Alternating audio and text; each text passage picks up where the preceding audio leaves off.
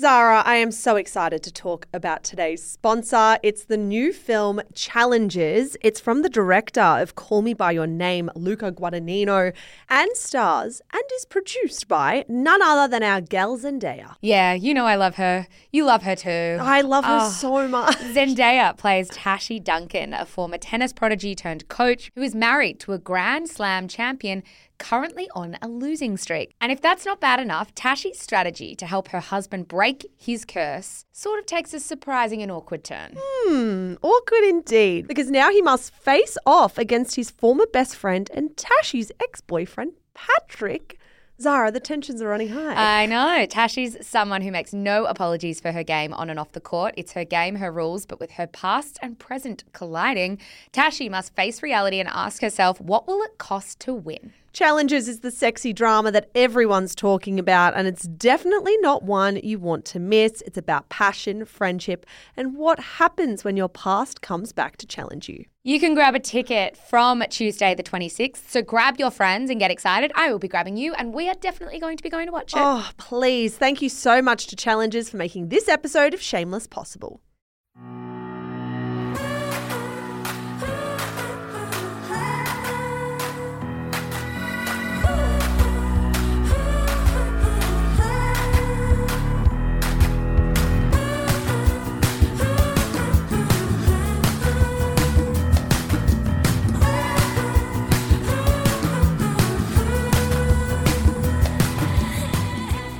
And welcome to Shameless, the pop culture podcast for smart people who love dumb stuff. You're joined this week by me, Michelle Andrews, and you, Annabelle Lee. Hi, hello, everybody. Hi. Zara McDonald, we miss you a lot. We miss you and we love you, Zaz. Yeah, coming up on today's show, what the hell happened in Joe Jonas and Sophie Turner's marriage? We unpack the latest celebrity divorce announcement of 2023.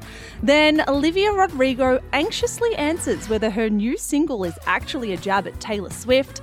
Kylie Jenner and Timothée Chalamet make their public debut as a couple. And we absolutely need to discuss how Justin Bieber's sartorial choices became the fixation of TikTok this week.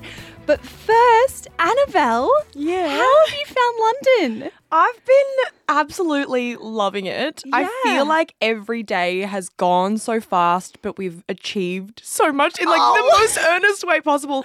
But as well, I feel like every day I'm on the lookout for a celeb. Yeah. Every day I turn to you guys and I'm like, today's the day. And we have been going to the spots Mm. where celebrities are supposed to be, and I've still seen none. I was in London in July, and I spent the five days I was here like on the celeb hunt, dedicated to see a celeb. Didn't happen. And I was like, that's all good.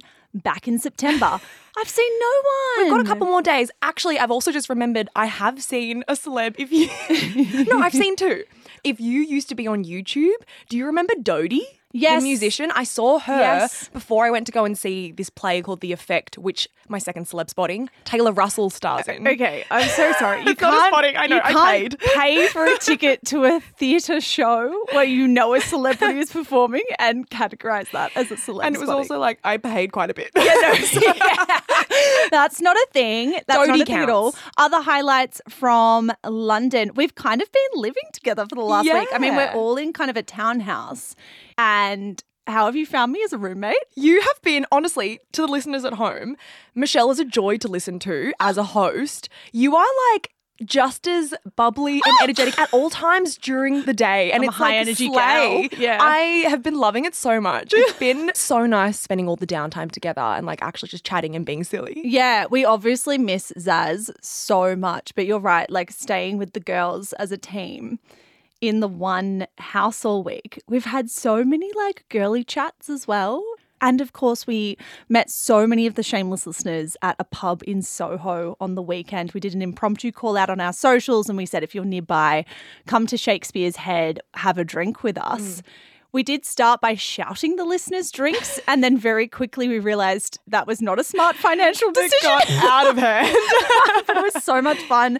So many of you came out. We had like the best day in the sunshine. It was such a nice way to spend the weekend while we're here in mm. London. So, yeah, we've only got a couple of days left. It's been a total whirlwind. Two more days though to spot a celeb. I'm still hopeful. 2 I'm more days. hopeful. We are headed to a very cringe Mamma Mia party tonight. I'm so excited. I don't think we're going to see a celebrity there. I think the only chance we have is tomorrow night. Yeah, and my birthday dinner. My birthday is actually on Friday as well, which is going to be exciting. But no, I have hope. I have hope, and I'm excited for tonight. You're not, but I am trying to keep the energy high. You sold me on going to this Mamma Mia. It's called Mamma Mia, the, The musical, The Party. And it's like a four course dinner. We paid an Again, exorbitant amount to go. You roped me in, and I've spent 200 and something dollars on a ticket. And I don't want to go. And now I'm in this place being like, Annabelle roped me in. And I think now I'm going to have to commit and just go to Mamma Mia, the musical, The Party. You have to go in with the mindset of this will be unhinged and fantastic, and it will be. I have a recommendation for you all. Yesterday morning, as I was getting ready for the day, I popped on a podcast episode. It was Dua Lipa's At Your Service interview with Troye Sivan. Nice. It is so nice, firstly, just to listen to two people who are clearly friends. Dua Lipa was the opening act for Troye Sivan's tour a really long time ago, like years and Doesn't years that show how far she's come? right? It was during her Be the One era. Anyway, this episode details Troye Sivan's life, obviously, but more specifically, how he feels about this whole idea of identity and like how he identifies with, for example, being Jewish, being Australian, being gay. I especially found it interesting the way he spoke about his relationship with Judaism, in that he ah. doesn't necessarily identify as religious. But he ties Judaism with family and culture and childhood, and it's so, so important to him. But he doesn't believe in God.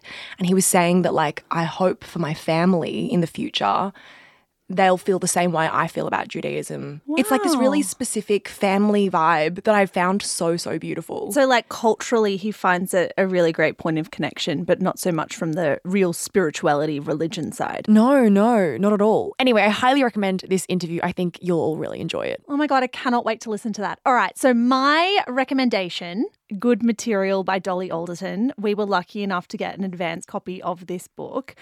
I have been devouring it in my bedroom every single night. I have loved all of Dolly Alderton's books. I'm obviously a huge fan, as are you, Annabelle. Mm-hmm. Good material. What I'm loving about it is that it's actually written from the perspective of a male character, and it's him trying to figure out why his girlfriend left him. And so oh. I think it's such a relatable topic. I know that it's written from the perspective of a man, but I actually think so many women will love it because so many women have found themselves in relationships. It reminds me of that, sorry, a bit tangential, but that song between Taylor Swift and Bon Iver, hmm. where she's saying, I gave so many signs, and he's saying, You didn't give me a sign. And Exile, she's saying, yeah, yeah, exile. yeah. She's telling him, I have been screaming at you to do something, and he's just oblivious to it. Exile, if it was a book, would be Good Material by Dolly Alderton. It's not out until November, so obviously very lucky to be reading it right now, but definitely pre order it so you're one of the first to get your hot little hands on it. I am absolutely adoring the experience so far, and I just think it's. It's so well written. I it's the kind of book where I've just inhaled inhaled pages and then looked down at the page number and I've I've just read like 70 pages without stopping. The best kind of reading. And Dolly's Exactly. writing is like my favorite style. Easy. Yeah, it's yeah. not snobbish. It's so easy to read, but it's really clever at the same time, which I think is the most difficult kind of writing to nail. Mm. Smart, but not pretentious. Yeah. So definitely pre-order that one. I want to do it for book club. I'm really loving the experience so far. Shall we jump into the first segment of the episode? Annabelle, Yes. what the fuck is going on between Joe Jonas and Sophie Turner? Well, honestly, we were so confused. We are so confused. This morning we woke up to the news that Joe has filed divorce papers. Yes, so it's, it's, happening. It's Yes. happening. We weren't sure if it was happening. We're going to take you on the ride with us, guys. Before we dive into these two and their divorce specifically, though, I just want to take a second to acknowledge that 2023 is the year of the big celebrity breakup. I mean, we had Taylor Swift and Joe Alwyn, Ariana Grande and Dalton Gomez, Sophia Bush and Grant Hughes, Sophia Vergara and Joe Manganiello, Britney Spears and Sam Asghari, Reese Witherspoon and Jim Toth, and now Joe Jonas and Sophie Turner. There are others as well. Billy Porter left his long term partner. There are so many celebrities who have gone through these cataclysmic relationship breakups this year. Yeah. And I just wanted to acknowledge that up top. This is the year of like divorce-ageddon. Yeah, yeah. And even what you were saying about Billy Porter, similarly, like Taylor Swift and Joe Alwyn, big relationship breakup. Not necessarily divorce, but No. it's like it's not a good year for relationships. De facto rallos. I'm putting de facto couples into this as well. We don't need to be married. It is still divorce-ageddon. Exactly. so, for a little bit of a relationship backstory on Joe and Sophie, I have been like a huge fan of this couple. I know you have been as well for quite a while. I am a huge fan of Sophie Turner. I I I am not a Jonas Brothers stan. I have felt a little confused about the Jonas Brothers fandom. I Don't hate, don't hate. You and I were talking about this yesterday in the apartment. I think there is a like semi generational gap. Mm. Those kind of gaps that we talk about where there's only 3 years between you and me. But I missed the Jonas brother hysteria by three years. I was on Miley Cyrus and Hannah Montana So was I. and High School Musical. I was more of a camp rock girl. Yeah, okay, so Camp Rock, I think, is what I missed. And I have never really understood the Jonas brother obsession. I understand it. I was a huge Jonas fan. The TV show Jonas, I used to watch it on like They have their own show. Yeah, they did years and years ago. It used to play oh. on like Saturday Disney. Anyway, so this incoming information is well known to me, but if you guys aren't aware, Joe is a Jonas brother. He is 34 years old. Famously, he's known for dumping Taylor Swift via a 20 second phone call. Sophie is an actress, best known for playing Sansa Stark on Game of Thrones. She is about seven years his junior. She's 27, which I actually didn't realize she was younger than him. Yeah, when they got together, she was only 19 years old. He was 26. So, like, Yeah. a, I think not a crazy age gap, seven years, but I think a, pretty important age gap if you're thinking of a teenager and then a guy who's like well into his 20s. Yeah, but that being said, she was also like in the industry for a while. Yada, Yeah, yada, yada. yeah, yeah, yeah. They now have two daughters together. Their youngest is one year old. Yeah. So, with that background, the events of this week have truly been so wild. I think this is one couple that people really love, a couple that people thought were really stable, and it turns out that is the opposite of the truth. TMZ was the one to get the jump on this story. TMZ is doing God's work this year. Mm. They are at the forefront of every major celebrity story. I don't know if they've had new journalists or new editors come into TMZ, but they are killing it. They've broken every major breakup story, and this was no exception. On Sunday, they published the headline Exclusive Joe Jonas and Sophie Turner headed for divorce. The article read as follows Joe Jonas and Sophie Turner are headed toward divorce, TMZ has learned. Sources with direct knowledge tell TMZ Joe had his people contact and consult with at least two LA area divorce lawyers, and he is on the cusp of filing divorce docs to end his marriage to Sophie. I didn't want to believe it. I really didn't want to believe it, but whoever. So, did you think this was bullshit? I was hoping it was bullshit, Okay. but I guess Your mind and your heart were saying two Yeah, different things. My gut was saying, eek. Yeah, this yeah, yeah, sounds yeah. true but messy. So, whoever this source was told the tabloid that there have been serious issues in the couple's marriage for six months. This line is the real kicker, though.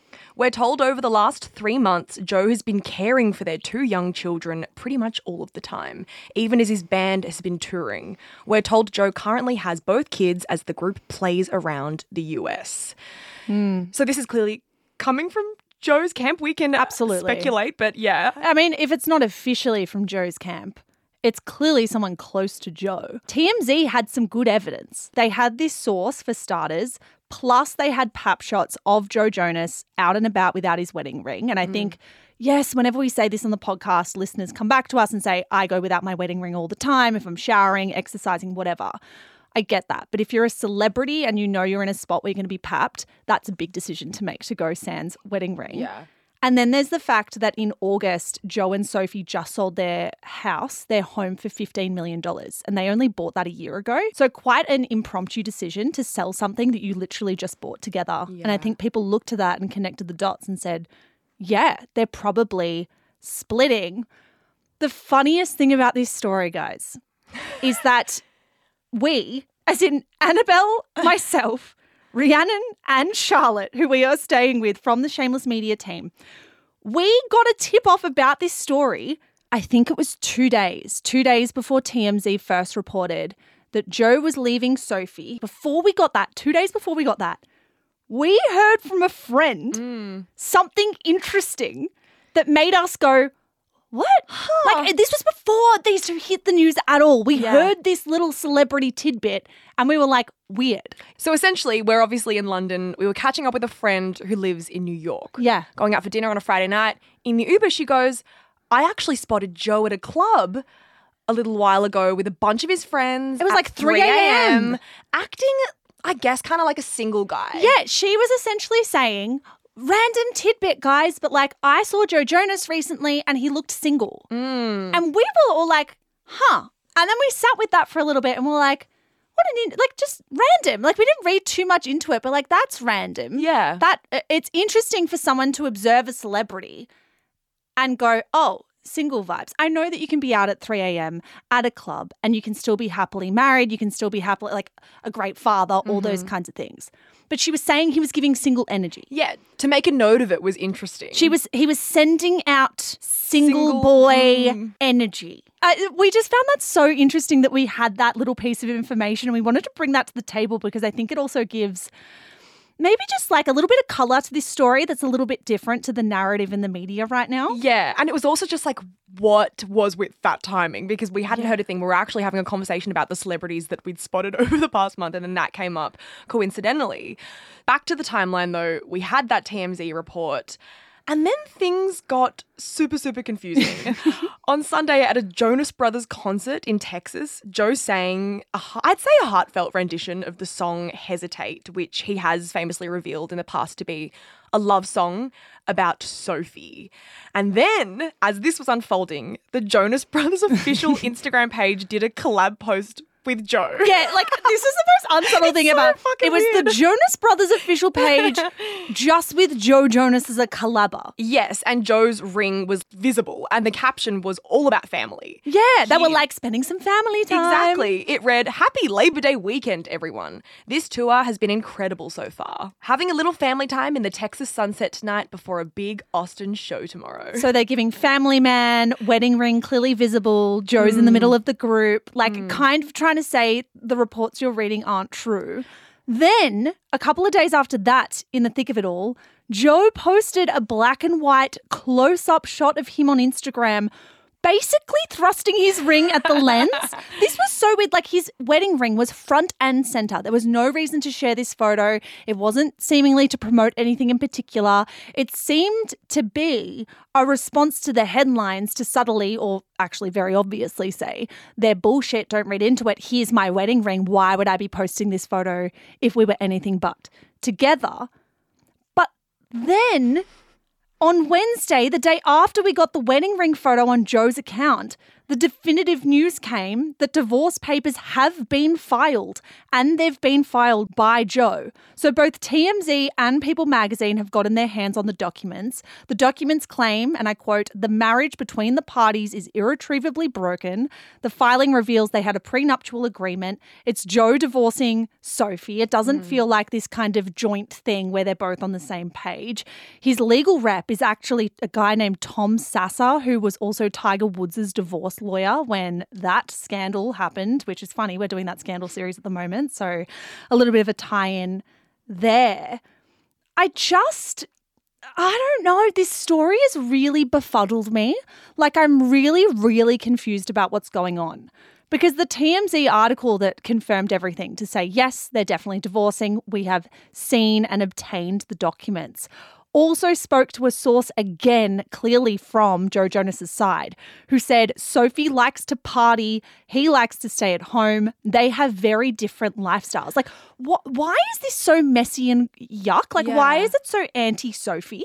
It's also interesting. Zara sent this TikTok into our Slack channel about this, and it was a TikTok resurfacing a past video that they'd done where Joe and Sophie are like, who's better at this? Who'd rather do this, etc. And one of the questions was, who's the homebody? Mm. Who's or- the homebody between you? Yeah, and they both pointed at Sophie. Yeah. So it's just like nothing adds up. It is so confusing. I also just find it so funny that this whole segment we've just been going, but then, and then, and like I'm out of breath and I'm confused. I am really confused. I feel like this has been incredibly incongruous with who these two are. Uh, Them as a couple, we don't, they're so private. We never got wedding photos from them. I think Sophie might have shared one photo two years after they walked down the aisle. They're so private, they never let us into their big day. They haven't even told us their daughter's name. Their second daughter is unnamed as far Yeah. as we know. I don't think they'll ever tell us. They've never shared a photo of the girls. They are as private as you can get for Hollywood A-listers, right? So to take that sense of privacy and then consider the way this divorce announcement has come out, I am just so confused what's gone on. And I'm really confused by the level of animosity that these sources clearly have against Sophie. Mm. We're not stupid. We know that the worst thing you could say about a woman, or the worst thing societally, is to say that a woman is a bad mother or to imply that she's not committed to her children. And now Joe's family and friends or sources close to him have done that twice. They did that in the first TMZ article and then they doubled down and said she likes to party, he likes to stay at home. They have very like they have very different lifestyles. That is uh, something has happened here where he's really gone low or he's had his feelings hurt or ego bruised in some way and he's lashed out and retaliated and he's known that this is the blow that's going to hurt her the most. I just feel like this is so ugly for them and it doesn't add up and I'm confused how it entered the ether in the first place but I'm disappointed. I'm disappointed in Joe Jonas. I feel like that is if if he is behind it, and we can't be sure. It could just be rogue people around him going to the media and saying this about Sophie. I just think it's the lowest you can go. and there are not to be all like think of the children, but there are kids involved and it is so messy. She's also off like the reason she hasn't been with the kids is because she's filming a TV show called Joan in the UK right now. Mm. He's touring around the US. The kids have to be with one guardian. Yeah. Children are so often with the mum, and we don't blink an eye. Mm. That in this one occasion, they happen to be touring with the dad, and that's seen as some like egregious misgiving on the mother's part. Sophie Turner hasn't worked that much since she had kids. Isn't it her right to try and go and reinvigorate her career? Yeah, and let's not pretend that that wasn't a conversation you two had in private about what was going to happen over the next few months. Like now it's been mm. extrapolated to be a weapon. It just feels like it's been weaponized against her, and I don't like it, and I never will. Coming up after the break is Olivia Rodrigo's single Vampire really about Taylor Swift? Plus, Jade Yarbrough shares her side of that Noosa video. But first, a word from today's sponsor.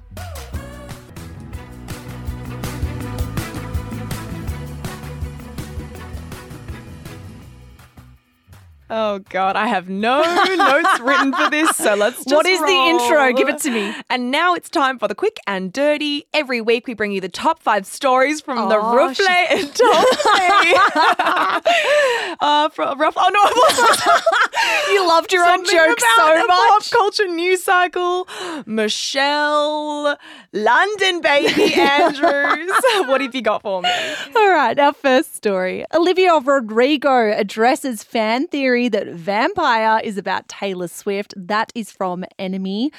Okay, guys, this story has layers, just like the story we told you up first. So, before we update you on what's happened this week, we're going to give you context on everything that's gone down between Olivia Rodrigo and Taylor Swift over the last couple of years, because there is a lot going on here.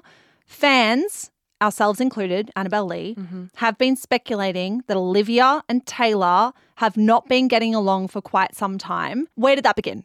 Okay, so I, this is so interesting to me. Olivia has been very vocal over the years about her adoration for Taylor. She told NME this in May 2021. I've always looked up to Taylor since I was literally five years old. Obviously, I think she's the best songwriter of all time, but she's so business savvy and she really cares about her career in that regard too. That's been really inspiring for me to watch somebody take control of their career and their life like that. Mm. When Driver's License hit number three on iTunes, directly below two of Taylor's songs, Olivia posted a screenshot of that to Instagram with the caption Next to Taylor on the US iTunes chart, I'm in a puddle of tears. Taylor then commented on that post saying, That's my baby and I'm proud. So they developed, I'd say, some sort of like mentor mentee relationship. Yeah. yeah. Which Taylor has done for a bunch of other musicians as well. Yeah, and also Taylor, I'll never forget there was that headline about Taylor gifting Olivia a ring. It was a ring that Taylor had worn the entire time she had written Red.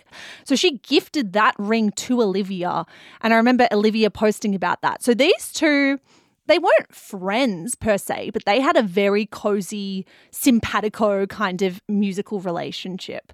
Then Olivia released a song called Deja Vu in April 2021, and fans began drawing comparisons to Taylor's song that had come out two years prior, Cruel Summer. Mm. Now, it turns out Olivia interpolated, which essentially means a re recording of a melody. So it's not as direct as a sampling. A sampling is essentially just taking something from another song and adding. And you have to pay that artist. You have to pay, it's like a whole, yeah, it's very, uh, it has to be more formal and like an agreement.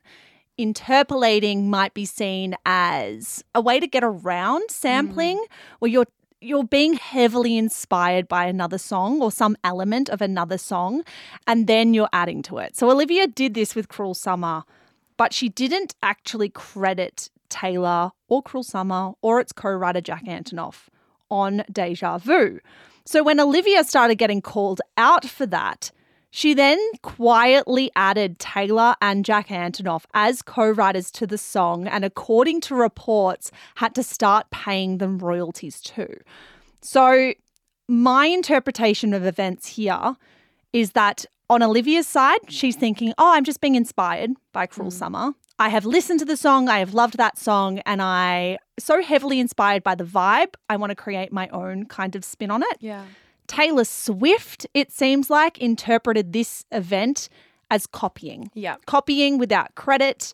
There was some kind of behind the scenes disagreement. Hmm. And then Olivia has bowed down and not just given Taylor co writing credits, she's given her some of the royalties to Deja Vu. Yes. So from then on, Taylor and Olivia, they stopped publicly supporting one another. In August this year, when asked about whether Olivia is going to the, as we know, oftentimes celebrity filled Eras tour, Olivia responded saying, I haven't yet.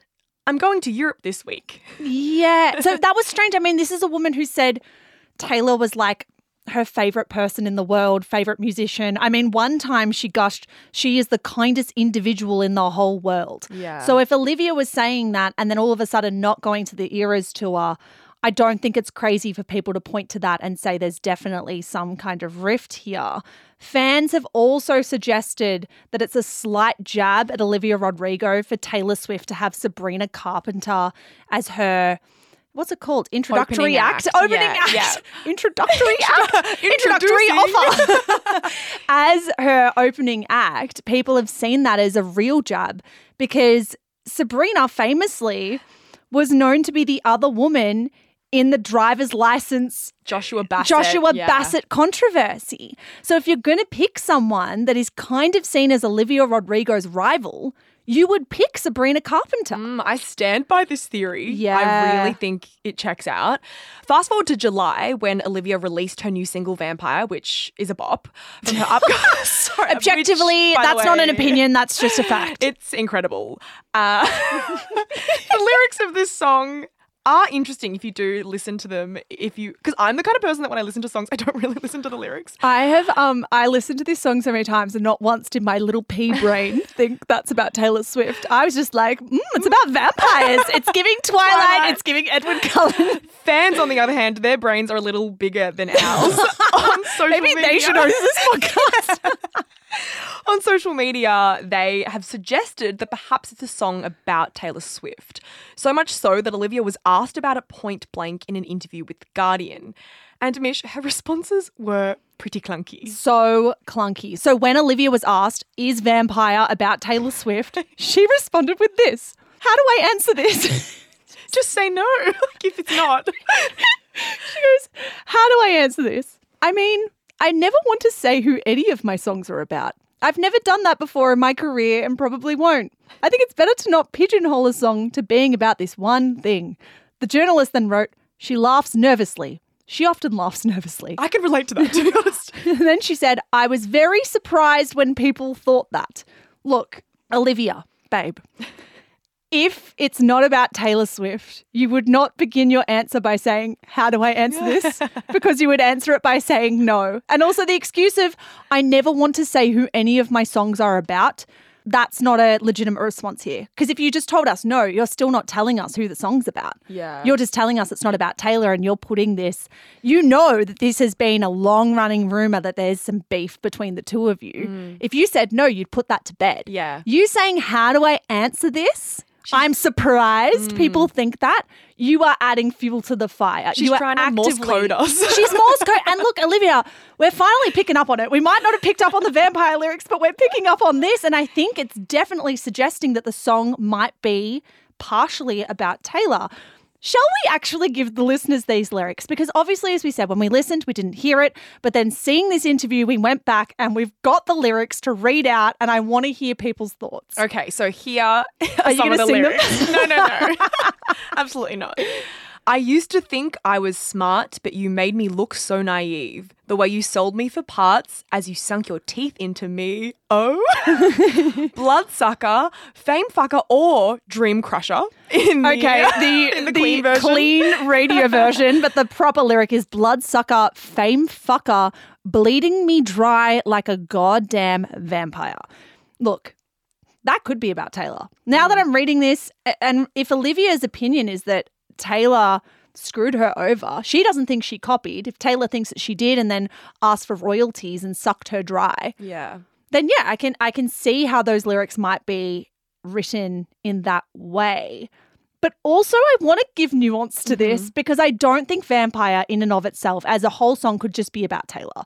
I think it could be about a bunch of different circumstances where Olivia felt that she was taken advantage of, right? Because there are other lyrics like this. You said it was true love, but wouldn't that be hard? You can't love anyone because that would mean you had a heart. I tried to help you out. Now I know that I can't because how you think is the kind of thing I'll never understand. That to me reads as like, I don't know how that could be about Taylor Swift. Yeah. How could you say Taylor Swift isn't capable of love? Like that doesn't fit into hmm. this context that we're talking about here.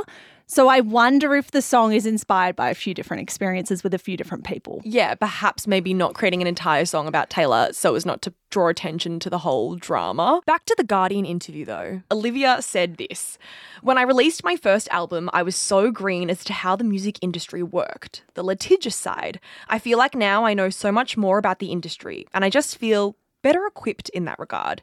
It wasn't something I thought about too much. I think that's definitely talking about Yeah. Taylor. When I first released my album, I was so green as to how the music industry worked, the, litigious, litigious side. side.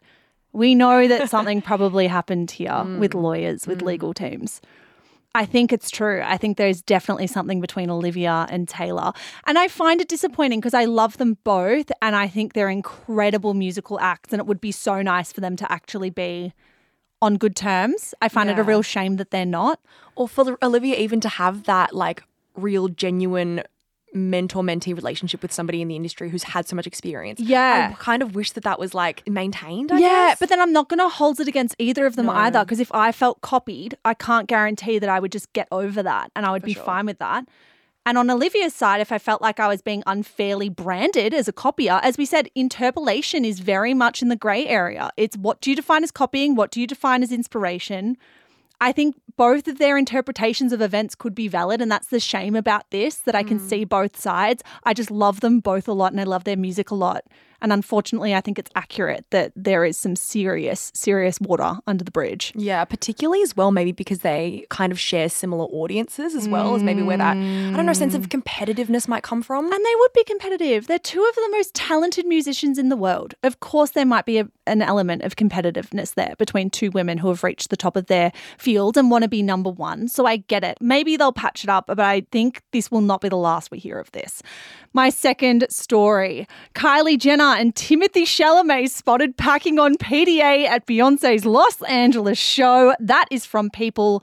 Guys, about a month after the reports that these two were over, they are very, very much still on because they went to Beyonce's Renaissance tour and they were seen kissing up a storm. Yeah, so TMZ got videos and pictures. And I, we love this. We Mm. love this. I'm like thinking ship names. What do we call them? Do we call them Kimmy? Do we call them, I don't know, Tylee? Mm. Oh, Kimmy. Gotcha. Kimmy, I think we would need to call them Kimothy. Timely. Timely. Timely. Let us know, guys. Let us know what you prefer. So these two were first linked back in April, but met back in January at Paris Couture Week. The only proof we had of them being together before now was anonymous sources, like creepy pap shots, pics in their cars, in driveways, etc. But also, I will say, Timmy, his Instagram content has been slaying recently. I think Timothée Chalamet's content is slaying in a very Gen Z way, which is not to hate on the Gen Z audience. He's doing that whole, oh, I didn't see the camera there, and I'm just happening to look so like I'm so casual and like I, I didn't see you, and I'm just being so chill. It's giving a Kylie Jenner behind the camera vibe. Absolutely, absolutely. It's completely changed. It He- has He's now a. Kardashian. yeah. But randomly, I've been such a hater of this relationship. When we first reported that they were together in April, and we kind of discussed a world where hmm. Timothée Chalamet and Kylie Jenner would be in love, I was so confused, so baffled, did not get it. And then I literally just had to see five seconds of them kissing at a Beyonce concert. I think they look so cute together. I think they look amazing. I get it. Like it, everything clicked for me as soon as I saw her leaning back over her shoulder and him leaning forward and them kissing in that way. And I saw clips of him like kissing her hand and stuff. I don't care what people say. People are trying to tell me, you listeners, who I love to absolute bits, I love the listeners. Listeners keep DMing me, telling me that they're looking at a pap camera and this is all set up and it's all for PR and it doesn't mean anything. To those beloved listeners, bullshit. I believe this relationship so much. There is something about these two that I genuinely think they're in love. I genuinely think this is a thing, and I could not be more on board if I tried. it's so random, it must be true. I was a hater, I've become a lover, and I'm just here for it, guys. Our third story, exclusive. Jade Yarbrough breaks silence on that Noosa video. That is from the Daily Telegraph.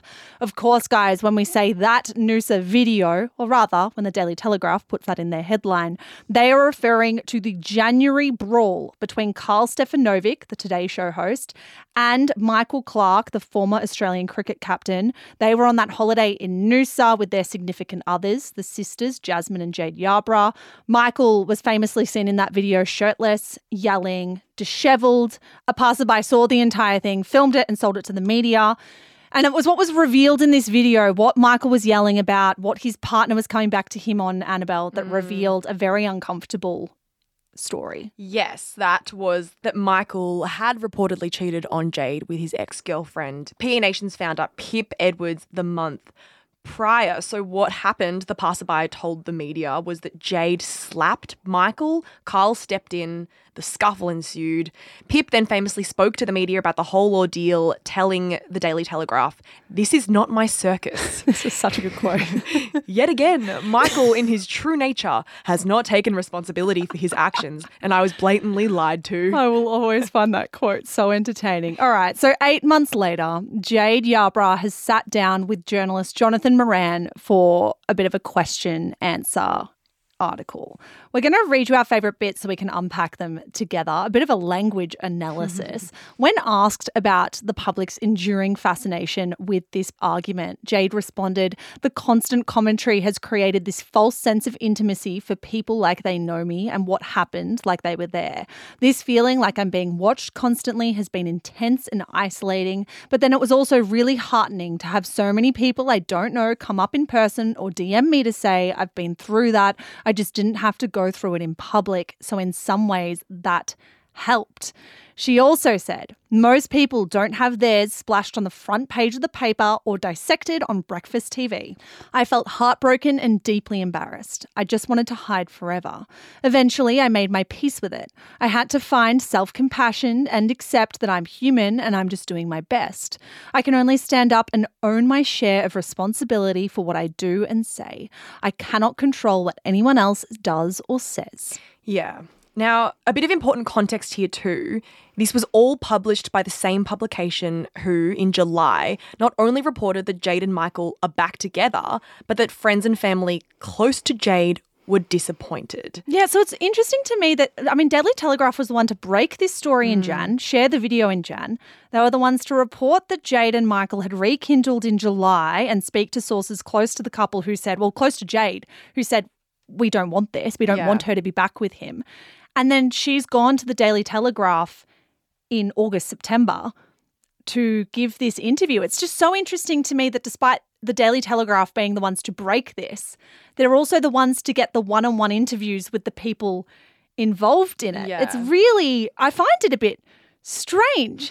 The journalist asked Jade point blank whether the widespread rumours about her and Michael being back together were true, and her response was cryptic, and I want to unpack it with you. She said, This year has been so challenging dealing with everything, working my way through it all, healing and finding my feet again. I've realised actually what's best is to just be focused on myself and my business for now. So, I mean, first reading of that, you might go, Oh, so she's not with Michael Clarke. They're not back together. But again, just what we spoke about with the Olivia, Rodrigo answer. If you're not back with him, you would point blank say no. Any PR professional would tell you to not have any ambiguity. If you're not back together, say that. Mm. Just get you it should be a one word response. No. Or Yeah. three words. No. Thank you. Absolutely no. Yeah, yeah. If you are back together, and obviously that's a difficult narrative to kind of tell the public, given what we know, given what Pip Edwards spoke to the media about, you would give a cryptic answer like this. Yeah. Because, yes, Uh, she hasn't lied to us. She hasn't lied. She said, What's best is to just be focused on myself and my business. That's not lying. She could technically be focused on herself and her business and not as focused on her rekindled relationship with Michael Clarke. Like Yeah. all those things can be true. And I just think. I just think with answers like this, it's always it always pays off to read between the lines. Yeah, yeah, it's giving how do I answer this kind of vibes. Because if she wasn't with him, you would so happily tie it up and put it to bed. you wouldn't be like, um, so for the- happy. the second time in this episode, it's giving. How do I answer this? how does she answer it? you answer it with the truth. Just tell us. Just tell us. Our fourth story. Why is Justin Bieber dressed like that for Hailey's event? That is from Glamour magazine.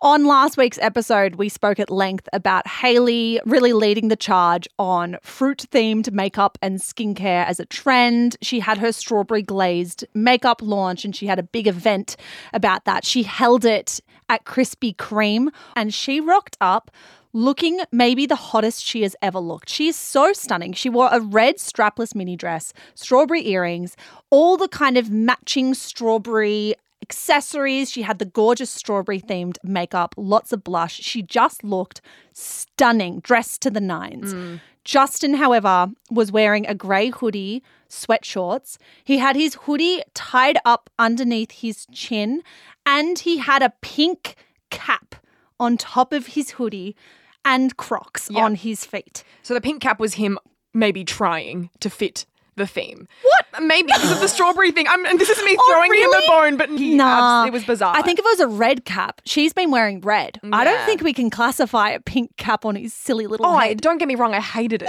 but I'm like, I can't explain why. I can't otherwise explain why he was wearing that. He's often done the the hood and then the cap perched on, and it's It's- not it's not shoved on there either. Like it's not affixed to his head.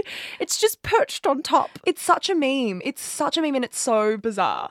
Anyway, since last week, people online have been commenting on how low effort Justin presents when he's hmm. with Hailey. Hmm. Beyond them seeming to never dress for the same event, it's always pretty mismatched, I guess. Last week's instance was the worst one yet because it, this was her event, like it was a big deal for her. Yeah, I think people are seeing it differently. It's not just like they look like they're going to two separate occasions. Hmm.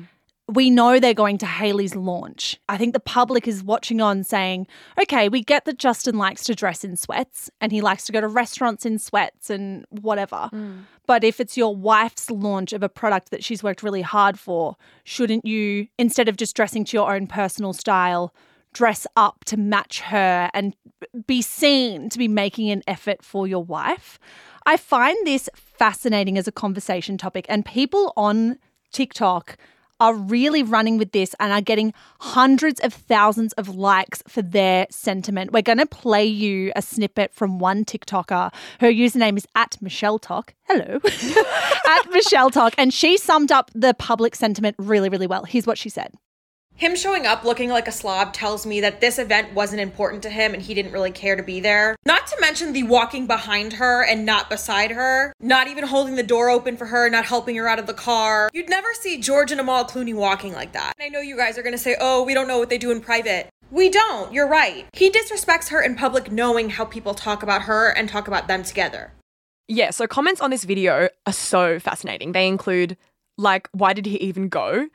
if I was having a launch party about a product I was passionate about, my husband would never wear this out of sheer respect for me. Mm. People make the excuse that maybe he's having a bad day, but it seems like he's always having a bad day when he's with her. I don't like that one. I don't like that I, one. I, I just, what do you think? Do you care? Do you think it's a sign of disrespect for a partner to rock up to his wife's event dressed in sweatpants? I think it is, and like like we've touched on in this episode, celebrities think about this stuff far more than the average person. So if this happened with another couple and I don't know, the guy wasn't always slaying and the girl always was, I wouldn't think too much of it. But when you're a celebrity, you I guess it sucks, but you expect people to speculate. And also, the history of their relationship is is that people do that. Like they speculate about the way he treats her and like all that kind of thing. Mm. So I mm. just don't really understand why he doesn't just try a little bit harder to match her vibe. I hear you, and I'm not dedicated or like committed to either opinion because as you were speaking, it occurred to me we're talking about a couple, at least in Hailey Bieber, who are very good at marketing, right? Hailey mm. knows how to get social media talking about her. Hailey knows that there is a long running commentary that you just pointed to of people saying, they're so mismatched. They never look the same. It's kind of funny. Like she's dressed for a red carpet event, he's dressed for watching a movie at home on the couch if she knows that, if she knows that people are posting videos of that, posting photos of that, I mean, we posted it on the Shameless Podcast account because it's become a meme now. The fact that these two are never dressed for the same event has become a meme that people want to post and that hundreds of thousands of people care about. Yeah. Is that not the perfect way to get people to talk about her event? We're sitting here for the second week in a row now talking about her event because he wasn't dressed properly for it. So, could it not be, given how smart we know Hailey Bieber is when it comes to getting attention and getting social media hype? Could this not have been a conversation to be like, hey, this meme has been working. People are talking about this. Why change it with the launch? The mm. launch is the perfect time to have people talk about it again, post about it again. And then, yes, they're talking about Justin dressing differently, but they're all going to come back to the fact that it was a launch for the Rhode peptide glazing fluid. I get that, that that could be a possibility. I just don't think it aligns with all of the comments she's made in the past about how this kind of attention about her personal life in this mm. way have been really hard for her. Mm. Like, in that sense, I'm kind of confused as to why this would be the decision, the PR decision would be made. Yeah, I, I think so. But I think as well, like, I think Hailey and Justin are actually more secure in their relationship than anyone on TikTok gives them credit for. Mm. I saw one really interesting video of them behind the scenes, right? Like they were just going from a sprinter van, I think, to a, a private jet or a helicopter or whatever, maybe even a boat. They were going from one place to another. It wasn't a public event where everyone was watching them. They were holding hands. They were really cute together. They were close by. These two have resting bitch face, right? So when paps get photos of them, they always look unhappy. They always look like they're having a terrible time. But if you actually really look at them in moments together, they actually are quite loving towards each other. I know we can chop up snippets where it looks like that's not the case, but to be honest, you could do that about anyone's relationship under the sun if they were being followed to the extent that Justin and Hailey are. There is plenty of evidence out there, if the people actually want to open their eyes to it, that these two love each other a lot. So if they're feeling secure and they know that this will get social media hype and the ultimate goal is to sell more Rhode products, mm maybe they would. I think it would be silly for us to expect that they wouldn't. I also think we can't forget Justin has a personal style of his own. He is a celebrity, everything is brand building. I have not seen Justin Bieber dress up in a very long time. He does have collabs with clothing houses, he does profit off what he wears as well. So maybe they're willing to take the good with the bad. They know people will talk about it. They know people will doubt their relationship. But maybe they actually back their relationship so much they don't give a fuck and they're willing to they're willing to let this run its course and play to the meme because they know the meme will ultimately serve them in the long run. Yeah, the meme has been memeing, so I guess perhaps it's a smart move. We shared it on true. Shameless and it got over 10,000 likes. People were commenting about it. I can see how it might be interpreted as disrespect, but Hailey seems to be doing fine. And also, I guess maybe it's like Slay that by comparison, she looks absolutely incredible because Yeah. he's always looking kind of sloppy. Maybe he's actually doing her a favor because she everyone's just constantly talking about how gorgeous Hailey Bieber is. And maybe it's because he's standing by her looking like a bit of a couch potato. Gotta find me one of those men. Our fifth and final story for today's episode Friends director reveals it was a struggle to work with not funny Helen Baxendale, but he had no time to recast her. David Schwimmer had no one to bounce off, he said. That was from the Daily Mail. That is so brutal. Story is so funny. Do you remember Emily from Friends? I do. I loved Emily from Friends. What? hang on, hang on, hang on. Sit with that for a second. What did she do? She Sit with that for a second. No, I back what I said. You loved okay, picture this. You're at your wedding. You met this man. You love him. You're Ross at- Geller, paleontologist. okay, I'm there. I'm closing my eyes. You're about to say I do, but he says Rachel's name instead. No, don't get me wrong. Heartbreaking. Heartbreaking. She was put through the ringer. Emily was put through the ringer by having Rachel's name said at the altar. And I will feel sorry for that TV character for having that experience. I I didn't like her on TV, but in a way that served the show. Mm. I didn't like Emily. I thought she was annoying. I thought she was a killjoy. I didn't find her funny, but I liked her role in that plot. Yeah, like yeah. I think she was what we needed, but I hated the character herself. Shall we get to what the hell the Friends director said about her this week, or said about the actress this week? Helen, if you're out there, Oh we are sending you love. Yeah, so sitcom director James Burrows has just released a memoir and is absolutely savage. Savage. savage about Helen. He wrote, oh She was nice, but not particularly funny. Oh. David Schwimmer had no one to bounce off. It was like clapping with one hand. I think the worst thing you could ever say to me is nice, not particularly funny. Imagine telling someone that having a conversation with them or trying to have banter with them was like clapping with one hand. It's also like she wasn't in that many episodes. Why are you rehashing this? It just seems like so random. So random, like 25 or 30 years later to come out with this. He went on, he did not stop there. He wrote In sitcoms and any type of romantic comedy, the funny is just as important as the chemistry. We discovered that any new girlfriend for Ross needed to be as funny as Rachel. Often you can't recast because of tight shooting deadlines or other logistical considerations. You don't cast anyone to be a straw man unless it's for one episode. So he's implying she was a straw man. You need someone who gets laughs. Sometimes you create an arc and it ain't working out, so you have to get rid of that person. If it's a day player, it's a quick goodbye. The reverse is also true. If there's chemistry, the writers go back to work to figure out some way of keeping the actor. I don't really understand because it's like, wouldn't you want the chemistry between Ross and Emily to be a little lacking so that we end up rooting for Ross and Rachel? Uh, yeah, he's written this as if he wanted Emily to be so funny, or the or the actor rather, Helen Baxendale, to be so funny that she just stuck around. She was just a new cast member. Yeah, she was the Endgame. Why would that? Yeah. That doesn't make any Emily sense. was never going to be Endgame. No. It was so good that Emily was the wife for a hot second and then didn't want to see Ross and divorced him. Like that was so perfect for the show. It's bizarre to me that this director looks back and goes, I really fucked that one up. Poor Yeah. Helen. But also, like, the show was so good and that plot line is so many people's favorites. Let Helen rest. No offense to James, but if he's writing this tidbit in his memoir, I don't know if much has happened in his life. Is that savage? I'm finding savage with savage. I think this. I think this could have been cut. Mind you, I would never be. I hope I'm never the kind of person to write a memoir and just go bang to some random person about 30 years ago for what five or six episodes. It's so so brutal. I'm just. I'm just really confused. I'm sending love to Helen, and if Helen's listening, which she's British, so maybe Let's get her on the show. She is. Let's get her on Shameless in conversation. I thought you played an unlikable character to perfection, Helen. Keep it up. Love.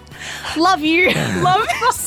Why do I sound like I'm a, I'm a chronic smoker? What just happened in my throat then? we need to get out of here. that brings us to the end of today's episode of Shameless. Thank you guys so much for listening.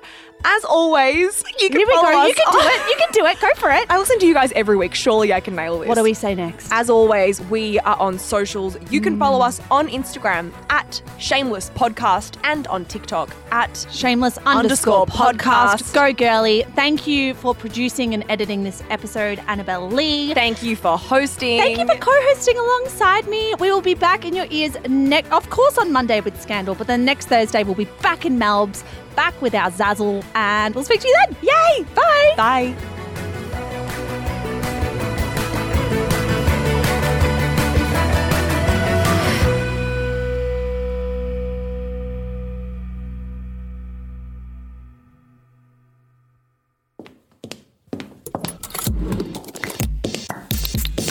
Shameless Media.